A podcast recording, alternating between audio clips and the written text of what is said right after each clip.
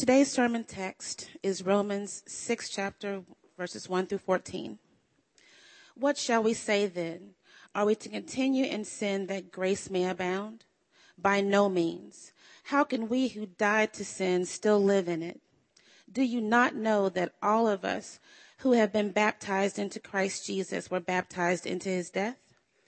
We were buried therefore with him by baptism into death, in order that just as Christ was raised from the dead by the glory of the Father, we too might walk in newness of life. For if we have been united with him in a death like this, we shall certainly be united with him in a resurrection like this. We know that our old self was crucified with him in order that the body of sin might be brought to nothing, so that we would no longer be enslaved to sin. For one who has died has been set free from sin. Now, if we have died with Christ, we believe that we will also live with him we know that Christ, being raised from the dead, will never die again. Death no longer has dominion over him. For the death he died, he died to sin once for all. But the life he lives, he lives to God. So you also must consider yourselves dead to sin and alive to God in Christ Jesus. Let not sin therefore reign in your mortal body to make you obey its passions. Do not present your members to sin as instruments for unrighteousness, but present yourselves to God as those who have been brought from death to life, and your members to God as instruments for righteousness. For sin will have no dominion over you, since you are not under law, but under grace. This is God's word. Amen. I say this occasionally. That was the best part of the service right there God's word. I'm going to take a couple of minutes and talk about God's Word, but um, that was the best part of the service. So, Tundria, thank you. Uh, thank you, worship team. You guys led us so well today, so beautifully into God's presence. Um, welcome, everybody. Happy Easter. It is good to see you this morning. Um, the rain didn't come. It, it, might be out there now, but I'm really thankful that it didn't. Uh, I love seeing God's sun rays break through the clouds and just enjoyed that so much this morning. It was so nice walking out of the house with no coat on and to experience the warmth of God's love with you. And uh, my name is Chris Bennett, and I have the privilege of leading Renewal Church. And uh, we used to be known as Christ the Rock. That's why Becky kept saying that. And uh, we're Renewal Church. She's mortified right now. It's okay. No shame. It's all good. It's all good. Yeah, it's okay. It's all right. I love you. I love you. Me and you forever. It's all good. So, um, but I do have the privilege of leading uh, Renewal Church, and uh, it's so good to see you this morning. I want to go ahead and jump right into it today. Um, I had a friend tell me this last week. He's a pastor. He said these words. He said, "I hate preaching holidays." He said, "I have to preach in the same thing every year in a new way, and there is tons of pressure, tons of pressure. I could totally relate to that. I don't hate preaching on holidays, but." Um, but I get why he said that. I get why he said that, and I really appreciated his candor. Uh, by Thursday, he was riding his mountain bike and he said, Chris, I've got my text. I'm excited. I don't hate preaching on the holidays right now. So uh, thank, I'm thankful for that. But I get it. I feel the cynicism in a room like this. I feel it. I feel how incredulous some of us are. I know that some people are thinking Easter rocks at renewal. Next week will be, eh, okay. Two weeks later, because eh. you can't do that every week, right? You can't sustain that kind of energy and sense of critical mass every single week. Some churches try to do that, and I think, with all due respect to them, that they're making a mistake in trying to do that. Um, I don't want people in our church to be attached to hype. I really want people, pardon the piousness of this, to truly be attached to Jesus. Uh, hype does not navigate us through pain, suffering, trials, but re- being rooted firmly in the life of Jesus does. It does. Jesus gets us through routine. He gets us through the mundane. He gets us through the highs. He gets us through the lows. We need to know what it tastes like and feels like and smells like to be with Jesus when our world is crashing down around us. So we refuse to try to make you do this on Sundays. Whoa. That's not our goal. That is not our goal. That's not our goal. If you do that, awesome. That's cool. that's not bad. That's not bad. But I feel the incredulousness. I, know that many of us attending an Easter gathering like today aren't nece- necessarily here. Maybe some of us are, but some of us aren't necessarily here because we have a felt need for God. Some of us are here because of tradition. It's what you do in Memphis on Easter. You go to church. And so, preaching through this fog in some people's lives and minds, the doubt, the self sufficiency, the malaise can be daunting. And that's why a lot of preachers struggle preaching on Easter and Christmas. It's tough, it's daunting. It feels so much more authentic when it's a humdrum Sunday in the middle of June. In the middle of June. part of what we want so bad, I think most of us want, preach and have this opportunity, is that you would walk away with a new vision for living, a renewed heart for Jesus. That you would walk away with the conviction that He is without a doubt the most valuable commodity in the universe.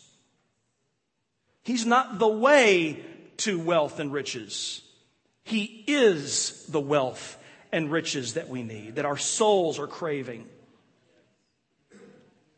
And it's especially tough to believe this when we live in a city where probably 500,000 or more people are going to be in church today and claim an affection for Jesus, yet whose lives scream the opposite direction. It's tough to grab onto this. It's tough to lean into it and involve ourselves and give ourselves to the world of God. It's tough to do that. When so many people claim to know Him, yet reject the premise that He really is the most valuable commodity in the universe, that He really is our portion, our inheritance. And so I come today needy. I need the Holy Spirit to help me teach and you come needy, whether you know it or not. You need the Holy Spirit to help you listen, to help you hear, to help you hear through the cloud, through the malaise, through the fog, through your interests, pushing all that aside and hear the pure word of God. So, shall we? Romans chapter 6. Romans chapter 6. Uh, what shall we say then? Are we to continue in sin that grace may abound? What do you think the answer to that question is? You're exactly right. If you said no, you got it right. You won the Easter prize. Uh, just see me after church. I'll be the one with the anointing oil and all that. So, um, there's a misunderstanding that Paul's addressing here. And that misunderstanding is this Is God on the hook to forgive me? Does he have to? And the thing is, is that if he does, and a lot of people think that he does. Like if I say, God, forgive me, he has to forgive me. Then when he does, I'm good and I can go back to what I want to do. I can live the way I want. If God's forgiveness, as we preachers often say, will always outrun my sin and brokenness, then why stop sinning? Why? What's the point? What difference does it make at the end of the day? Why? We all want people in our lives to move into our lives. We want our friends, our colleagues, our coworkers, we want people to understand us. We want people to know our world. We expect our friends, we almost demand that our friends get to know us and push into our life in such a way that they understand how we feel at any given time. They know how we will react. We want them to know how we interpret our world. We want our friends and colleagues and our family members to get in our skin and look at the world through our eyes. We expect them to do this. But we are so poor at doing that with them. We are so poor at pushing into their lives and empathizing with them, learning how they think, knowing their story of brokenness. and curating our relationship in such a way that I'm sensitive to the brokenness in their lives. I fail at this all the time, and I know you do too. We all do. We resent it, though, when people only use us for what they can leverage in our lives, how they can exploit some resource we can give them. And this is what Paul, I think, is addressing here. If God's on the hook to forgive me, why not just keep on living the way that I want to live because God's on the hook to forgive me? I'm getting what I want from God after all. And yet, the most interesting, profound, beautiful person in the universe, we treat as though his world is meaningless. Let's exploit his power, what he can do for me. We don't push into him. So if we accept only God's forgiveness and reject God's call to adopt his ways, then we are rejecting God. We are saying to him, I'm not moving into your world, Lord. Jehovah, Yahweh, Jesus. I want you to move into mine and fix me, do something for me. And I just want to throw that out there this morning to sort of set the, the direction we want to go today. We don't want to be that kind of person. And I don't think many of us in this room, even though that may characterize where you are in God and what maybe your predominant attitudes are about God, I don't think anybody in here actually wants that.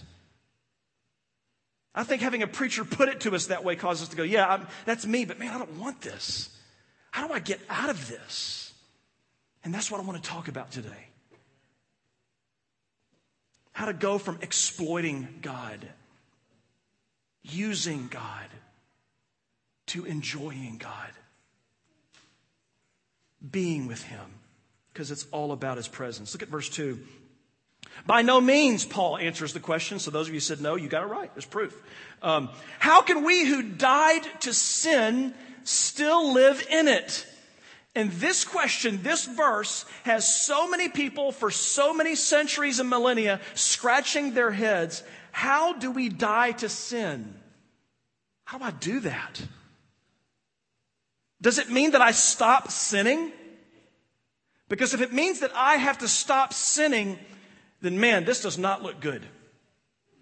Out of the gates, I am a failure. I don't know how to stop sinning. Anybody ever said that before? You ever said I can't stop sinning? Anybody would admit that? I will. I can't stop sinning sometimes. Liars. Sitting right now. Can't stop lying. Um, we're all failures at this. And so, what does Paul do to help those of us who say, I can't stop sinning? I don't know how to stop sinning. What is, how does he address that? And I'm going to read through verses 3 through 11 again. I want you to bear with me for a moment because I want you to hear these words, and then I'm going to say a few things about it. Do you not know that all of us who have been, and I want to, and I know some of you won't understand this. That's okay. Just listen. Do you not know that all of us who have been baptized into Christ Jesus were baptized into his death? We were buried, therefore, with him by baptism into death, in order that, just as Christ was raised from the dead by the glory of the Father, we too might walk in newness of life. I really want to walk in newness of life. I don't want to just sing about having newness of life on Easter, and in the back of my head, my conscience is going, Yeah, but you don't have it. You're singing about it, but you ain't doing it. Growing up in the church, that's every Easter was bad news to me. Because we would always sing about Christ is risen from the dead, I'm free from sin, and I'm like going, I'm glad my parents don't know what's going on in my life right now, because I am not free from sin. I don't know how to be free from sin. I prayed the prayer every day God, free me from sin, and nothing happened. How do you get free from sin?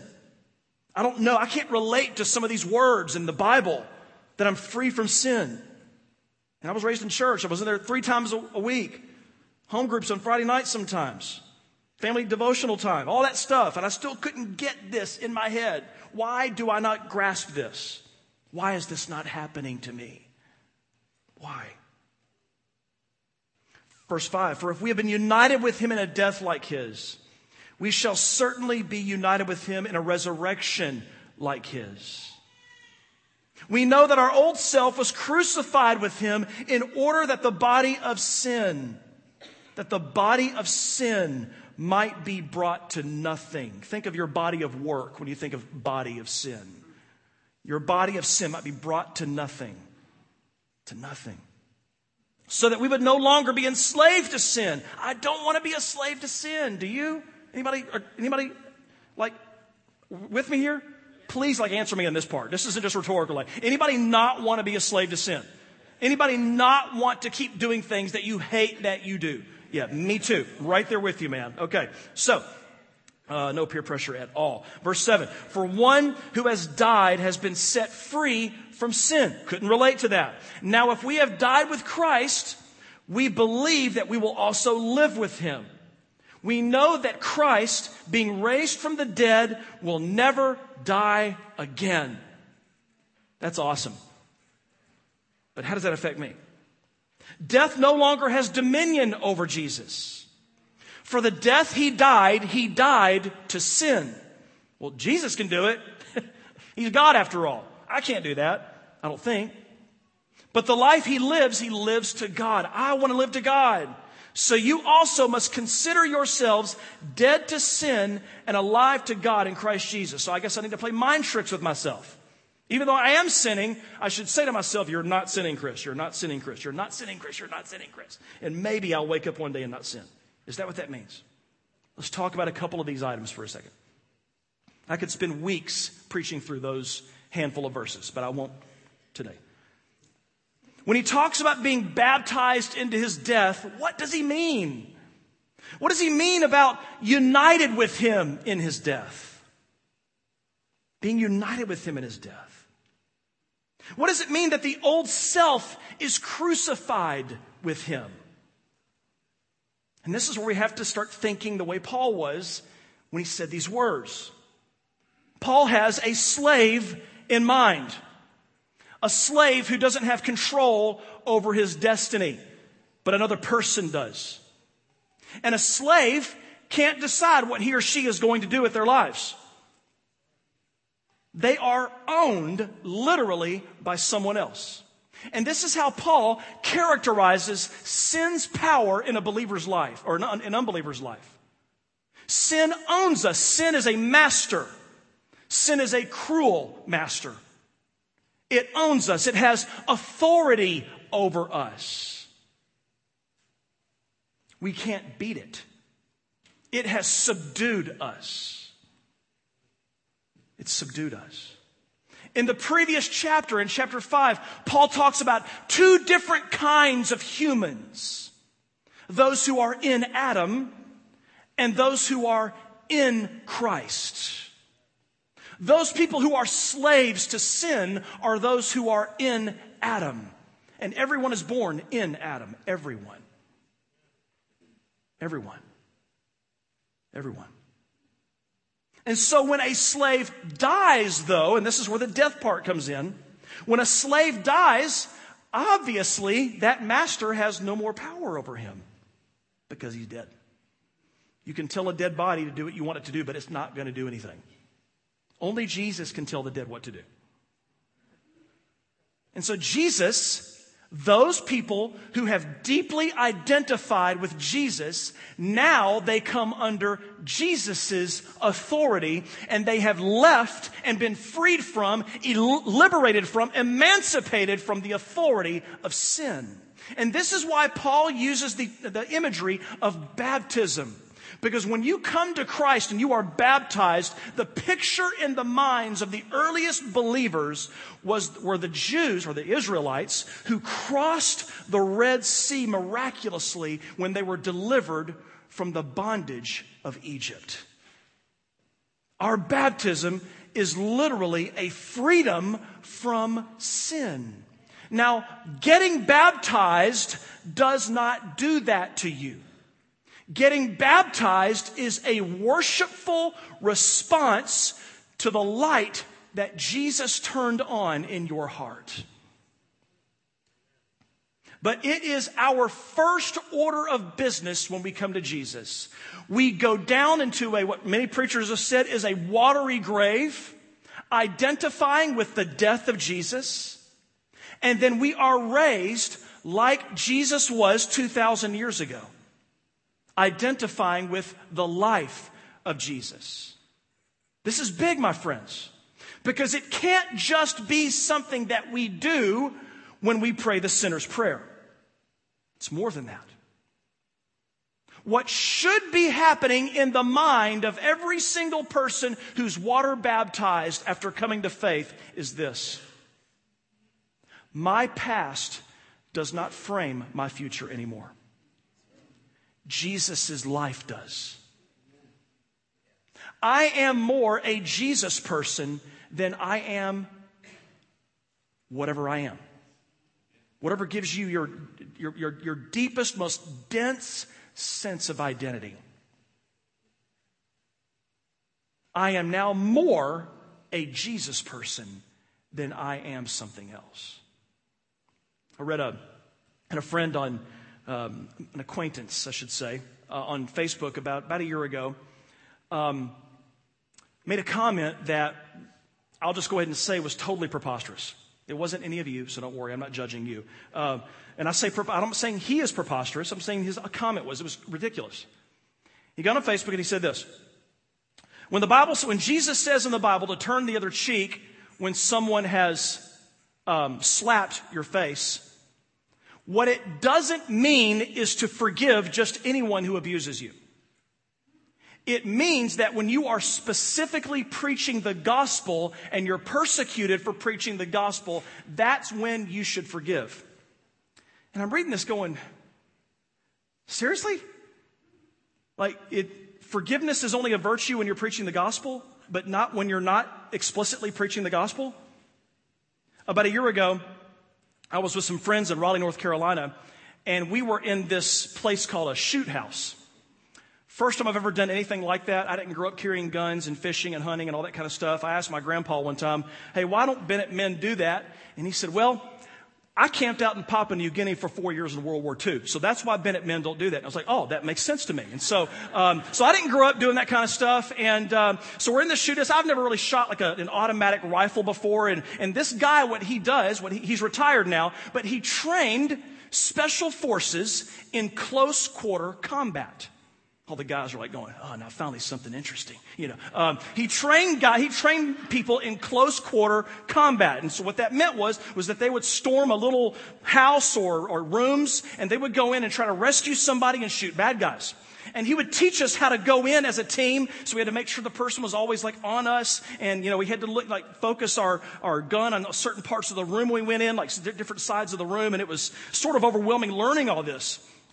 And I remember he, and we had these machine guns, and there were real machine guns, but rather than real bullets, or I wouldn't have done this, um, they had these like these plastic cap type bullets with little thin metal bits in the front. Um, make no mistake, they still hurt really, really, really bad. Um, I had purple welts all over me for a long time. My partner that I was with, my friend Trey, had many more purple welts because when we were attacked from several different sides, I grabbed his back and I went down behind him like this. And he was screaming in pain as he's getting shot in the face and all over and, and all that. And so I still don't think he's forgiven me.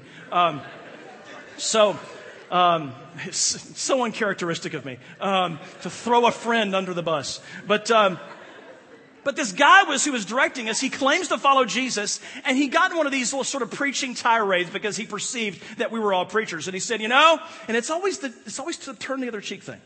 He said, you know, when Jesus said turn the other cheek, he didn't actually mean forgive people. And so like six of us who were all pastors immediately tweaked our attention. What did he mean? And he said, what he meant was is that when you're turning the other cheek, that was his way of saying, bring a roundhouse around and hit the other person. And I'm thinking, I'm, we're like, you know, we're not sure it actually means that. He's like, no. And he was, he was absolutely adamant. That's exactly, and he was serious. It was sad. It was funny and it was sad. We were crying and we were laughing. It was interesting. So we were, uh, so he said this, and I remember thinking to myself, man, that's, we, we do this so much. Whenever we come across text in scripture that step on our toes or disagree with us, what we don't do is baptize ourselves in Jesus. We baptize Jesus in us. I've heard it said that if you read the Bible and the Bible agrees with you more than it disagrees with you, maybe you're worshiping yourself and not God. What it means to be baptized into Jesus is to hook, line, and sinker embrace Jesus' ways, Jesus' teachings. Pardon me. You are admitting, you are admitting my ways are rubbish and I must live by his way. This is the kind of thing that we're talking about here. Sin has no more claim on God's people. No more. Sin has no authority over us. But if your mind has been trained to function a certain way, even though someone doesn't have authority over you, you can still submit to them.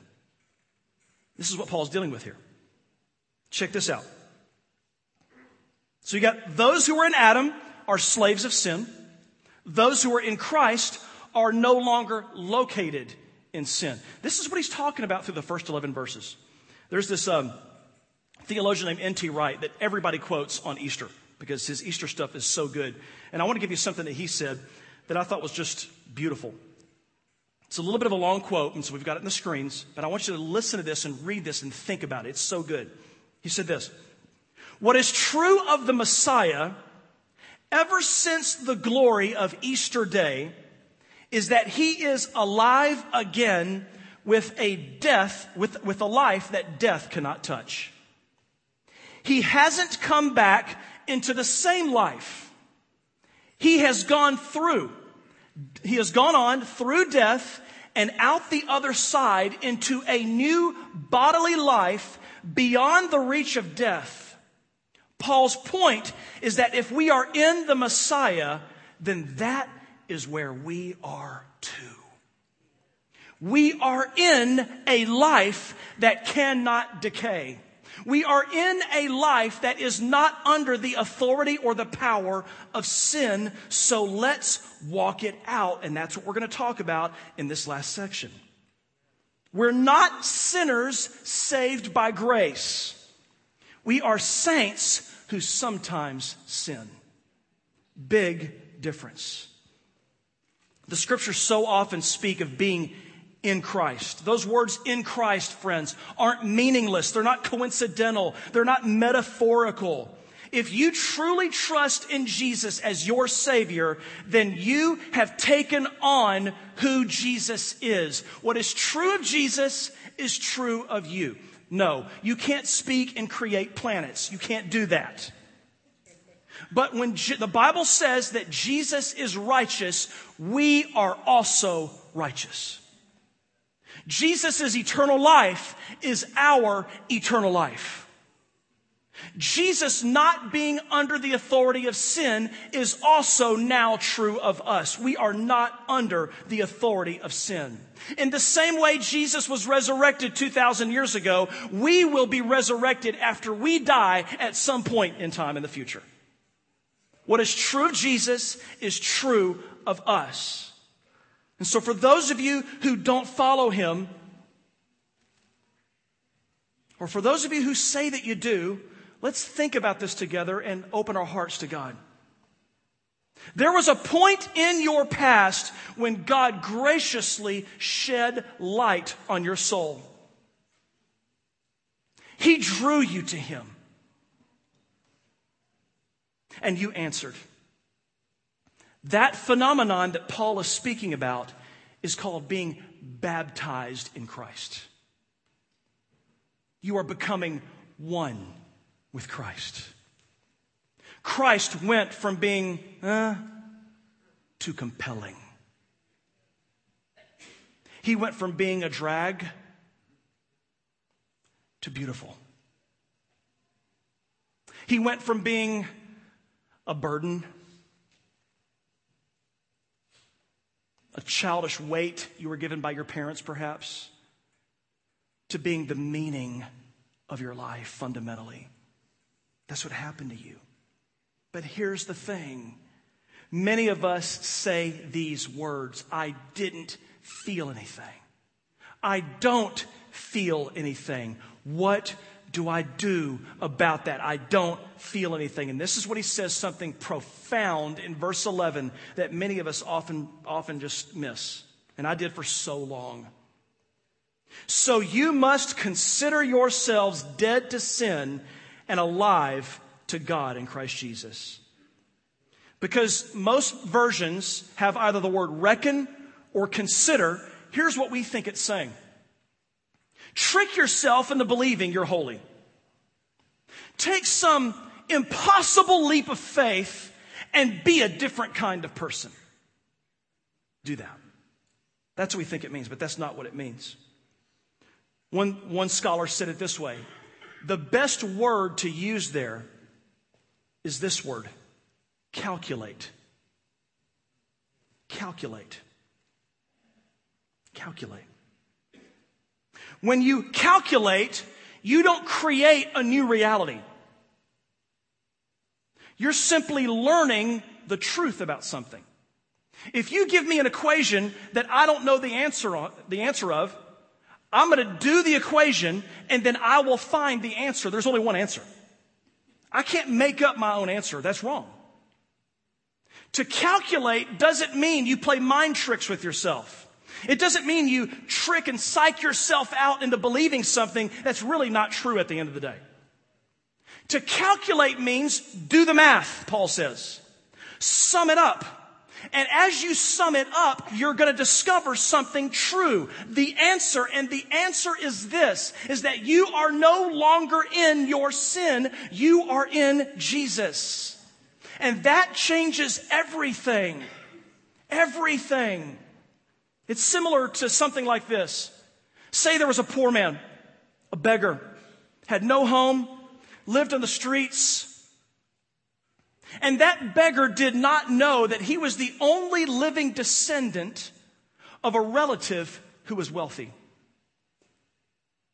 And that relative, in his will, said, I want all of my assets to go to this long lost nephew of mine.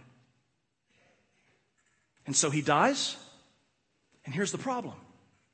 Because there's no way to communicate with this poor man. There's, he doesn't have a cell phone. He doesn't have an address. There's no way to send him mail and alert him that you are now a multi-millionaire. He continues to live in his poverty, thinking that he's broke when he doesn't know that he is wealthy. That's not mind games. That's truth. He doesn't need to psych himself out into believing I'm really wealthy when he's got nothing in the bank and doesn't even have a bank account.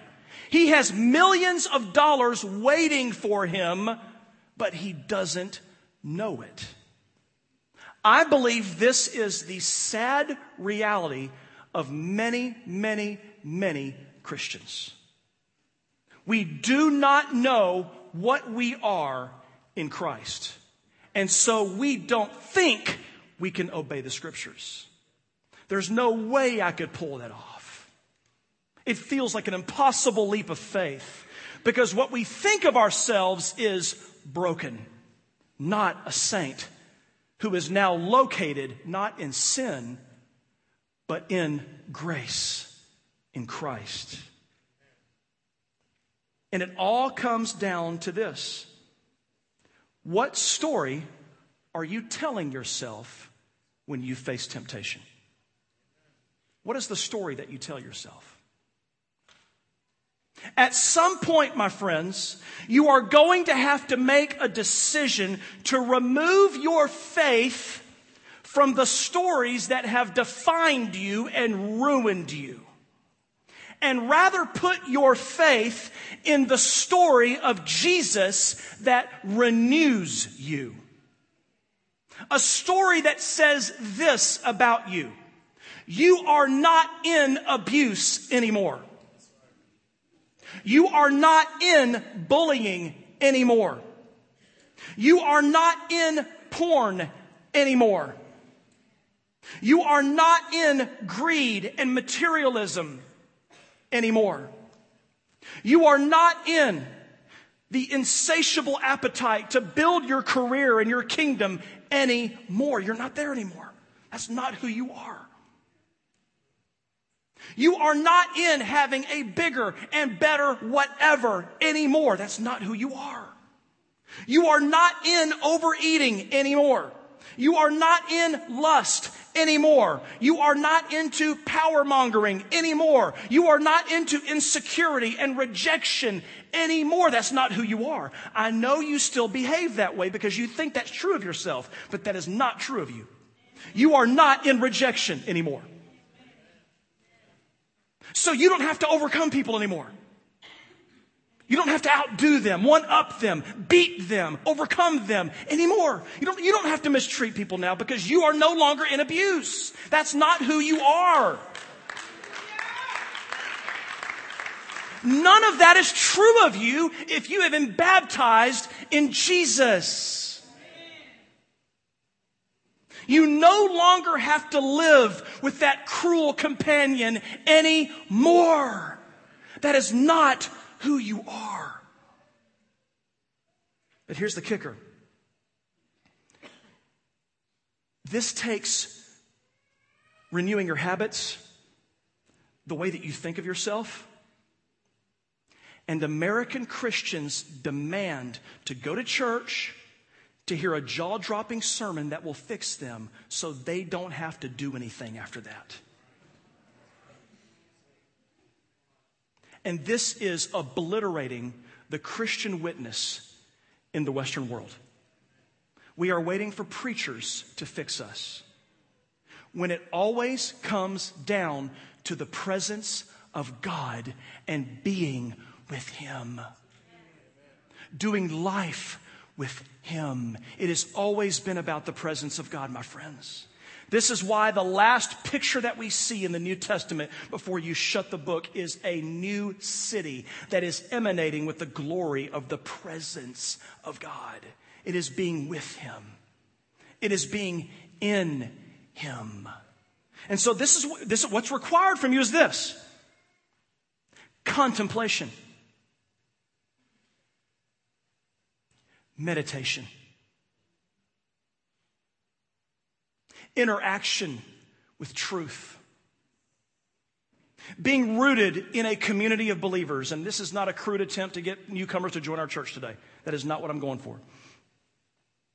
But you, if you call yourself a follower of Jesus, you need to be rooted down somewhere. If this church isn't for you, I can literally recommend dozens to you. I was able to send an email out to 35 pastor friends in the city, letting them know what was going on, and almost every one of them replied with such deep thankfulness and encouragement. Man, go for it. You, God is on, God's hand is on CTR, now renewal. Go for it, man. I can recommend churches all over the city. But be rooted down in a body of believers where your soul is going to be nourished. And that means learning to live with the routine and the mundane and the highs and the lows that come with doing community with believers. Because we are saints who sometimes sin. I will sin against you, you will sin against me. That's the way it works.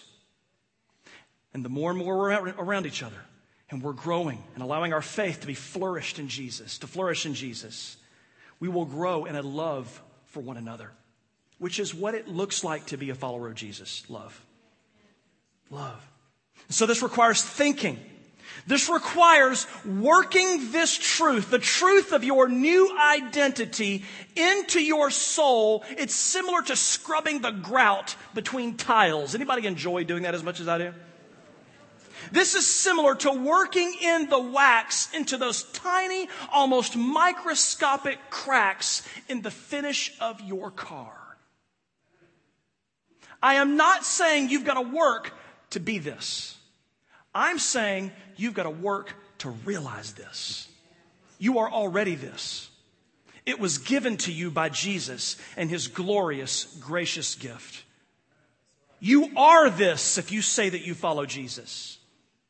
But you can't wait for the preachers and for small group leaders and for TV evangelists and for some spontaneous spiritual phenomenon to fall out of the sky and fix you. It requires you thinking about this. And that's why Paul spends 16 chapters to the Romans saying, hey, learn how to think this way about yourself. Consider yourself dead to sin.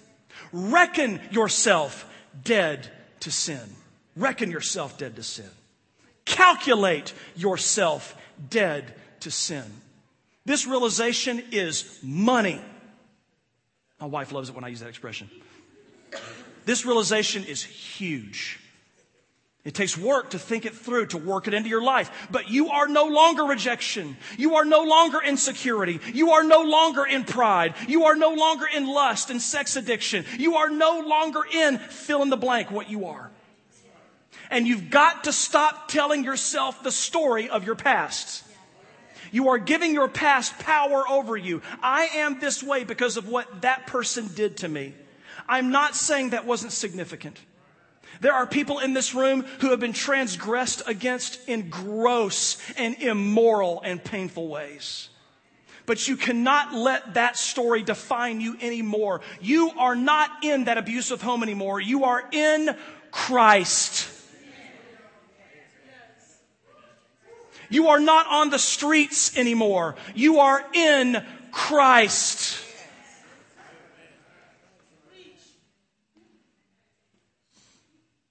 You're not in that anymore. Reckon yourselves dead to sin. Jesus, I thank you for today. I thank you for your mercy. I thank you for your love. We so badly need, Lord Jesus, to learn how to walk with you. Help us, God. Help us, Jesus, to root down in your body and walk with you on the good days, the sunny days, and the rainy days. And Lord, I know that as we do that, we will look back over our shoulder one day and see years, a story beginning to unfold a story of healing and joy, a story with lots of mistakes, a story with lots of brokenness, but a story of a person who is becoming more and more and more like Jesus. Heal us, God. Deliver us. In your name.